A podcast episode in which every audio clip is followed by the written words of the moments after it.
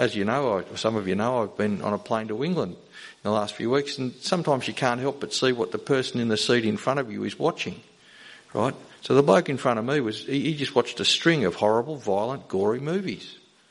And if he wasn't watching them, he was playing this computer game on his laptop that let him kill people. Our world is saturated with violence. Some people take delight in it at a sort of distant level, but our world is saturated in violence too because we're full of warfare. And it's the everyday of experience of people uh, to, to be surrounded by conflict and war. Well, God has an opinion about that and He's going to put a stop to it, and we see it in this passage. Now, I, um, I read a few books a couple of years ago. Um, I, I, read a, a string of books recounting the experiences of prisoners of war. And uh, they were all prisoners of the Japanese. So one was written, or two of them were written by Scots and one was written by an Australian. But uh, one of these books, uh, one, the, one thing they all had in common was that through various means, in each of the different contexts in which these prisoners was found, the prisoners themselves knew that the war was coming to an end. The Japanese didn't tell them, but sometimes they smuggled a radio in, and they had that so they could hear broadcasts. Uh, but the Americans started to drop leaflets over the camps, and so the guards changed in their attitude to the prisoners who up until now they'd been incredibly cruel towards. They denied them food, they wouldn't give them their letters. One of the stories I read said that when it was obvious that the war was coming to a close, the Japanese guards gave them parcels that had been sent three years earlier, where all the food was rotten. Right. Well, against that backdrop, it wasn't. It just sort of unfolded gradually. But uh, Ernest Gordon, in his book Miracle on the River Kwai, says this: Our first visitor from the outside world was an American paratrooper who had lost his way and wandered into our camp. So not exactly a dignified arrival an American paratrooper had lost his way and wandered into our camp. We wondered what he must have made of us as he was seized by a yelling crowd of skinny, bronzed, bearded, half naked savages who bore him on their shoulders through the camp. For hours we bombarded him with questions while he recounted step by step the entire course of the war, regaling us with everything that had happened during our three and a half years of silence. To us, he was the living embodiment of the freedom that we had longed for all that time. So here's this American paratrooper. He doesn't even know where he is, but he turns up and he's the embodiment of freedom to these people that had been in dreadful conditions in prison for three and a half years. And if I'm sparing you a lot of agony, if you read the book, you'll discover just how awful it was to be a prisoner in the Second World War. Now imagine if someone had said, We're not interested in hearing from you, your clothes are a bit shabby.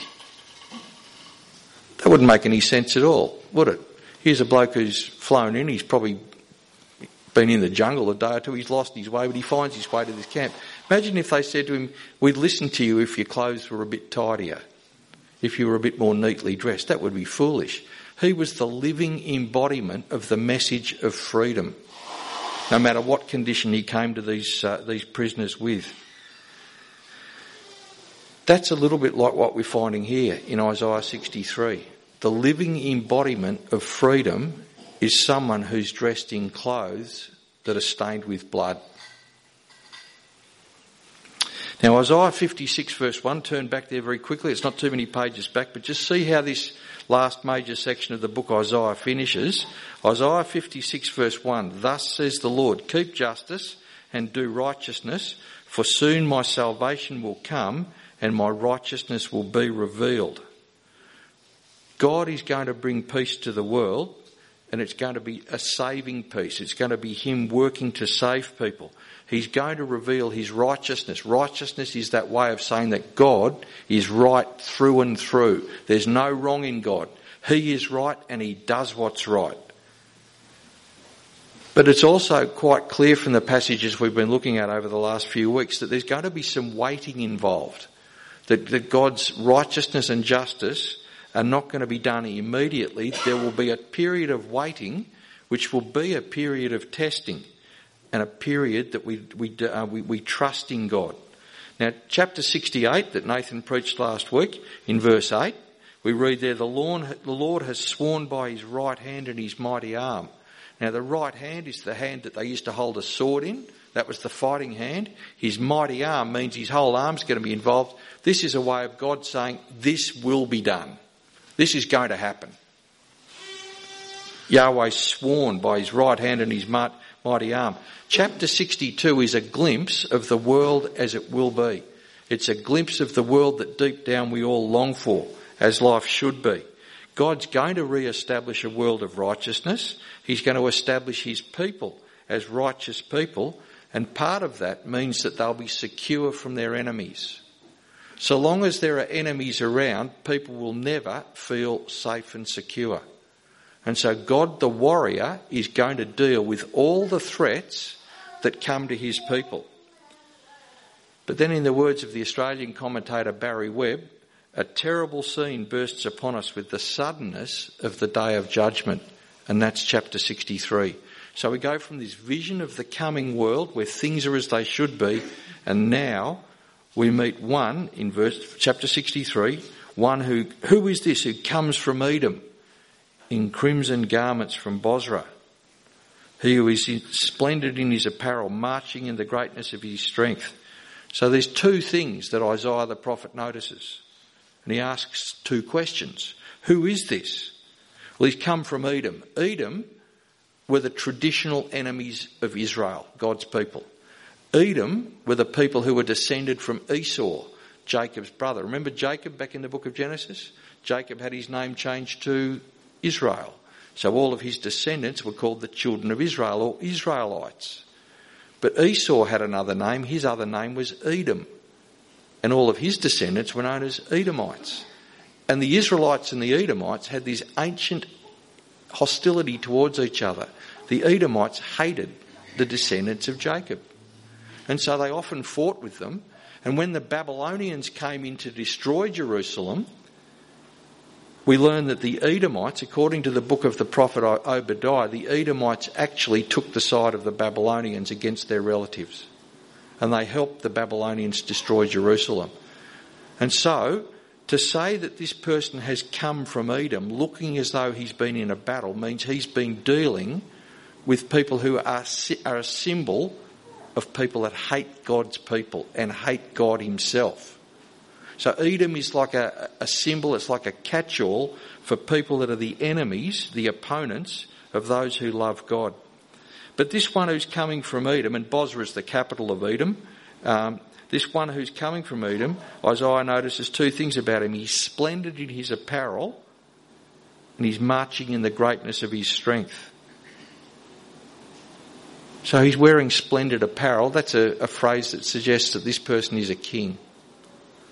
Because back in those days, to have splendid apparel was a pretty rare thing, and not many people had it. So this is a description of a king. And he's a king who marches in the greatness of his strength. To say that he's a great king means that he has extraordinary power. It's power that goes beyond the ordinary. Great power. But he's been fresh, for, he's come fresh from a battle victory.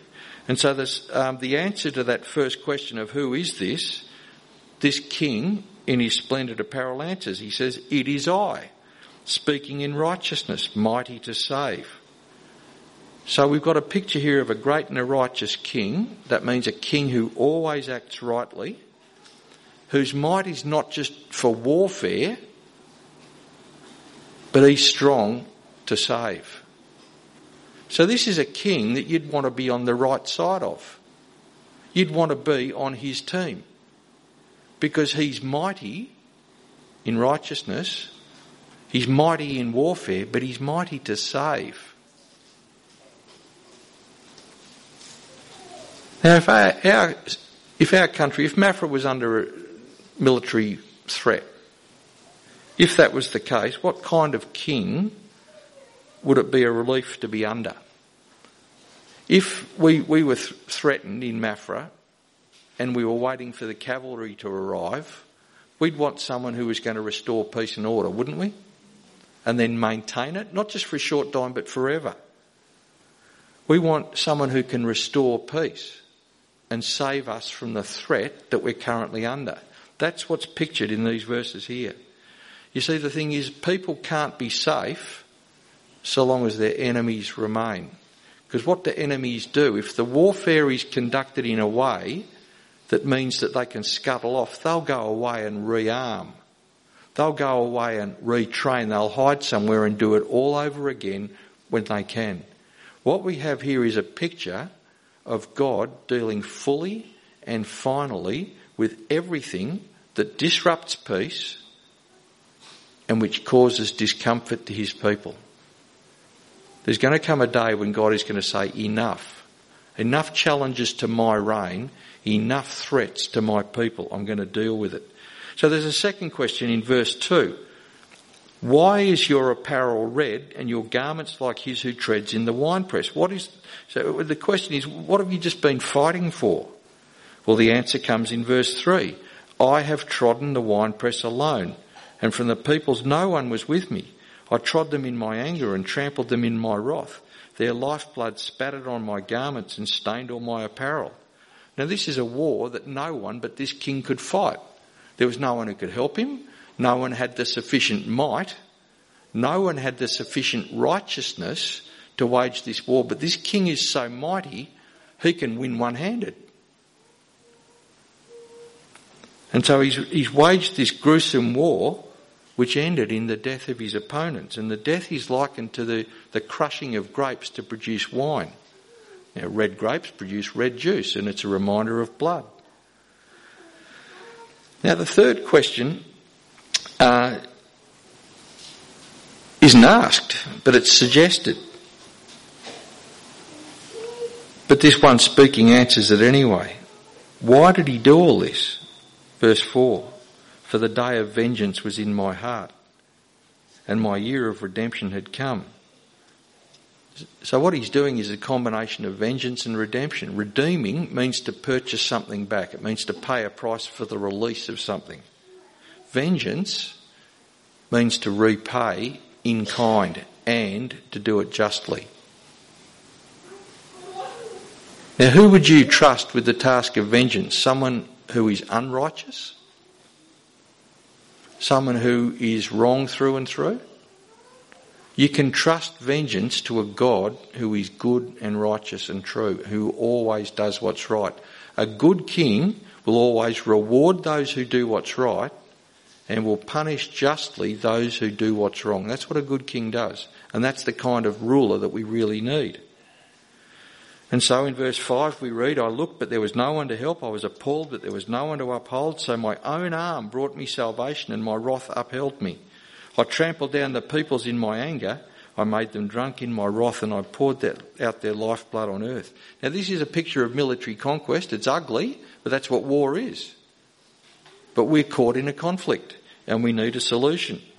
Now, there's a reiteration here. This war was one that no one else could fight, so this warrior king has, has fought it on his own. Uh, but the strength that he had was just as much as was needed. And so the evidence of the triumph of this king is that his garments are stained with the blood of those that he's, um, who, who have confronted him. So we need to ask the question, well, who, just who is this? You see, that the secure conditions of chapter 62 depend on this warrior king doing what's just been described. You can't have 62 if you won't have 63. One flows into the other. Well, who is this? Well, flick back to chapter 59, but keep your thumb in chapter 63. Hopefully these words have reminded you of something. In chapter 59 at verse 15, Yahweh looks, Yahweh the Lord God, saw it and it displeased, displeased him that there was no justice. Have you ever noticed that justice is lacking in our world? Have you ever seen any situation you see that should be put right? And when those who are charged with the task of putting things right don't do it, it makes me feel angry, and I reckon it probably does you as well. But Yahweh looks, he sees it displeased him that there was no justice. He saw that there was no man and wondered that there was no one to intercede. Then his own arm brought him salvation and his righteousness upheld him. And so we've had this picture of Yahweh saying, enough, I'm going to do something about it. We don't know when he's going to deal fully and finally with these things, but we do know he will. And notice that he does it on his own. So I think that we get a, there's a real similarity between the words in 59 and these words that we've just read in chapter 63. And this peace that he's going to win is going to come to the whole world. But directly after chapter 59, verse 15 that we've just been reading there, we get to verses 20 to 21. So look at them. And we read there that a Redeemer will come to Zion, someone who's going to pay a price for the release of captives. A Redeemer will come to Zion, to those in Jacob who turn from transgression, declares the Lord. And as for me, this is my covenant, says the Lord, my spirit that is upon you, and my words that I've put in your mouth shall not depart. Now, this Redeemer is the one that's being spoken to here, and I think the Redeemer, the one that God says is going to be equipped with the Holy Spirit and with His words, I think that's the person who's speaking in chapter 63. But what we find here is there's such a close correspondence with what God says He's going to do and what He says the Redeemer has to do. It leaves us with the question well, who can this Redeemer be? Because it sounds like He's a human who is God. A human who does exactly what God says he's going to do. Now, I said last time, a couple of weeks ago, when I was preaching on Isaiah 61, that the evidence is there that Jesus regarded himself as that Redeemer. And so he took the words of Luke 61 and preached them as though they applied to him. He says, Today you've heard these things fulfilled. We can say with confidence, the person speaking those words in chapter 63 of Isaiah is Jesus, the Lord Jesus Christ. He's the one who is mighty to save. He's the one with the blood-stained garments. He's the one, the only one, who can do what God says must be done to secure peace. And so what we have in chapter 63 is the, the final piece of the puzzle of the one that Jewish people were expecting as their Messiah. Back in chapter 11, we've, we've read about one who will come in the fam- from the family of the great King David the anointed ruler. In chapters 40 to 55, we read about a servant who will suffer for the sins of other people, a servant who will lay down his life for the sins of others. Having no sins of his own to confess, he'll lay down his life for the sins of others. And now we read about an anointed, Holy Spirit filled Redeemer who will speak God's words and who will act to execute God's justice. All of these three people are bound up and they're Jesus. So when Jesus comes, he's the fulfillment of all these three character portraits that have been put forward in the book of the prophet Isaiah. Now we can have this confirmed to us. When Jesus was raised from the dead, uh, Thomas the doubter, when he met Jesus and was privileged to touch him, he declared before him, my Lord and my God the disciples came to understand, having met and ate with Jesus for three years, that he was more than a man. He was the embodiment of all their hopes. He was God in the flesh. He was God and human. Not 50-50, 100% 100%, completely God, completely human. Because he was God, he was righteous. Because he's human, he can die. He was uniquely qualified. Only Jesus could pay the price that secures true freedom. Only Jesus, because he was God and a human, could do what it took to restore God's reign of righteousness and peace on earth, the peace that we are longing for. Now flip through to the very back of the book, Revelation 19. Keep your finger in Isaiah 63, just in case we need to look at it again. But Revelation chapter 19, we're going to preach through the rest of Revelation next year. God willing. But in Revelation 19, the Apostle John, in one of his visions, the chapter, Revelation 19 verse 11, John sees heaven opened and behold a white horse.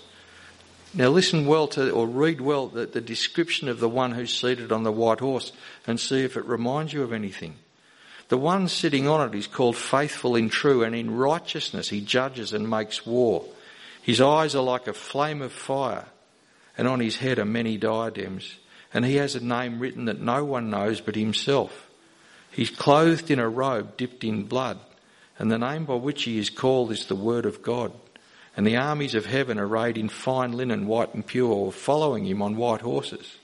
From his mouth comes a sharp sword with which to strike down the nations, and he will rule them with a rod of iron. He will tread the winepress of the fury of the wrath of God the Almighty. On his robe and on his thigh he has a name written King of Kings and Lord of Lords. John knew that that one on the white horse is the Lord Jesus, and he uses language from Isaiah to describe what Jesus has done. Now, when, I was, when Jesus came the first time, his first recorded public utterance when he was in the synagogue in, in Capernaum in Luke chapter 4, he says, Today you've heard Isaiah 61 fulfilled in your presence. But he left a bit out. Because Isaiah 61 talks about the day of vengeance. And Jesus skipped that. And he says, You've heard these words fulfilled. He was coming with God's message of peace. He was this one who came ahead of time to say, You can be put right with God. You don't have to live in fear of Judgment Day. You can come to know that your sins have been forgiven if you give in now and submit to the righteous reign of God. Jesus' first coming to earth was the announcement of peace, which is good news. His next coming, because he's promised to return, his next appearance will be to execute God's vengeance. Now, make no mistake, this is unpopular stuff. There'll be some of you railing against me right now saying that can't be. It is. This is gospel truth. God has a day when He is going to judge all of His enemies, and it will be done in perfect righteousness. Because God is a holy God, a pure God, a true God. He is the giver of every good and perfect gift, and His human creation has squandered those and created a world of conflict and turmoil, a world that is in opposition to Him. The nations are raging. The nations are saying, Leave us alone, we can do this ourselves. But God is a king who will not be challenged. And so that's why the Bible uses imagery of warfare. Because it's just that serious. To hold out against God is a fool's errand. God is patient. He sent His Son, the Lord Jesus, to say, This is the way to peace. Put your trust in me. Accept that my death was for you. I poured out my blood so that your sins could be forgiven because the wages of sin is death and that de- uh, there has to be a price paid. Has to be. That's perfect justice. So that's the message. But when Jesus comes back, he's coming back to create that secure, peace filled world that will enable God's people to live with God forever without the threat of enemies constantly imposing on their freedom and their peace. A good king makes sure he defeats his enemies to create peace in his kingdom. I'm fond of the podcast of a man called Victor Davis Hanson, who I discovered a couple of years ago. He's an American historian whose specialty is the history of warfare, one of his specialties. He wrote a magnificent book on the Second World War, and this is what he said. He said, Starting wars is far easier than ending them. Winning and finishing a war depends on finding ways to end an enemy's ability to fight. He goes on to say the Second World, Second World War happened because the First World War wasn't, didn't finish properly. They didn't stop the German people from properly rearming. And they created conditions in which a maniac Adolf Hitler could rise. The Second World War was the outgrowth of the First World War. It was really just a continuation.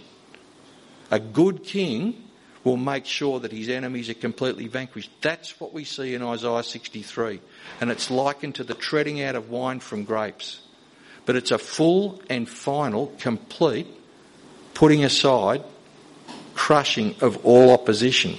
But there's two ways of opposing God. You can do it actively or you can do it passively. You can be really, really angry and cross with God, or you can just ignore Him and pretend He doesn't exist. But both ways make you God's enemy because a king must be obeyed. And the reign of a king cannot be challenged. I've got one more Bible passage I'd love you to have a look at. It's in Luke chapter 14. Jesus was telling, he was fond of telling stories because you can get a lot across through a story. But in Luke chapter 14, he asks a couple of questions. Luke chapter 14 at verse 31. He asks this question. He says, What king going out to encounter, encounter another king in war will not sit down first and deliberate whether he is able with 10,000 to meet him who comes against him with 20,000? And if not, while the other is yet a great way off, he sends a delegation and asks for terms of peace. Now let's go back to the Maffra example. Imagine if Maffra was a walled city and we knew that an enemy was advancing on us. And we could muster up an army of what, 500? Imagine if the enemy was coming against us with 5,000. What would we do? Would we put up our dukes and say, bring it on? Or would we work out if there's a way that we could make peace with them? That would be the sensible thing, wouldn't it? This is a picture of what Jesus says it's like to take on God. God's coming with a much bigger army than you and I can muster. And if we continue to actively oppose him or just to passively ignore him, when Jesus returns, we will find that God is our enemy. And we will pay in eternity for our decision to continue to oppose him or ignore him. Now, friends, I'm putting this out as plainly as I can because I can't preach these words honestly if I don't tell you that this is serious and it's about your soul. And it's about your eternal destiny, whether it's with Jesus in paradise or in hell without him. And if you've never thought about it, you need to now. Because if you're angry with God and, his active opponent, you will meet him as an adversary that you cannot get away from. But if you continue to ignore him, you've ignored the king who gave you life and will one day demand an accounting for it. And that is just. It's perfectly fair. Perfectly fair. When we give gifts, we like to see that they're used well, don't we? Where did you get your life from? God gave it to you. And so when he asks on Judgment Day, what did you do with it? The only answer will say, that will pass is, I gave it back to you because you are my king.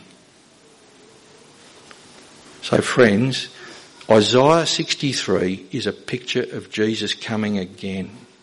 When he returns, he will come as that king on the white horse who gets rid of all opposition to create a condition of peace and security that will last forever, where justice and righteousness will reign and always be done, and the conditions that deep down in our hearts we really want to see, Jesus will create that. But to create that condition for his people, he has to get rid of every threat. And he will. Because his reign will not be challenged. So which side are you on? You need to make your mind up today. Have you put your trust in Jesus? Have you said yes to Jesus? I need my sins forgiven. Make me righteous. Make me fit to live in your eternal kingdom. Or are you holding out? If you're holding out, you're a fool. Because you will meet God as an adversary that you cannot combat. Put your trust in Jesus today. Now, if you don't know how to do that, come and talk to me or come and talk to someone that you trust later but it must be done and must be done soon because we don't know how long it will be before Jesus comes back. And so this is the time of waiting, of being tested, but of, of, of coming to faith. Let's pray. Father in heaven, these are deep and powerful and sobering words, and yet their meaning is very clear. And so I pray that you would write these, these truths deeply on our hearts. If there are people here this morning that have never known Jesus as Saviour and Lord, I pray that you would uh, stir them up, give them no rest till they find their rest in you. May they come to acknowledge you freely today as the, uh, as the King who deserves and, and demands complete obedience. But, but may it be that we find that in obedience to you is complete freedom and joy and peace. But Father, for those of us who have put our trust in the Lord Jesus to take away our sins, I pray that you would help us to keep on living for Him, uh, joyously, uh, humbly, um, reverently, uh, but expectantly too, uh, with that confidence that knows that our sins are forgiven and we can face eternity uh, with you uh, with joy and hope. Uh, Father, I pray that you would use these words to, uh, to speak powerfully to, our, to each of our needs today. We pray these things in Jesus' name. Amen.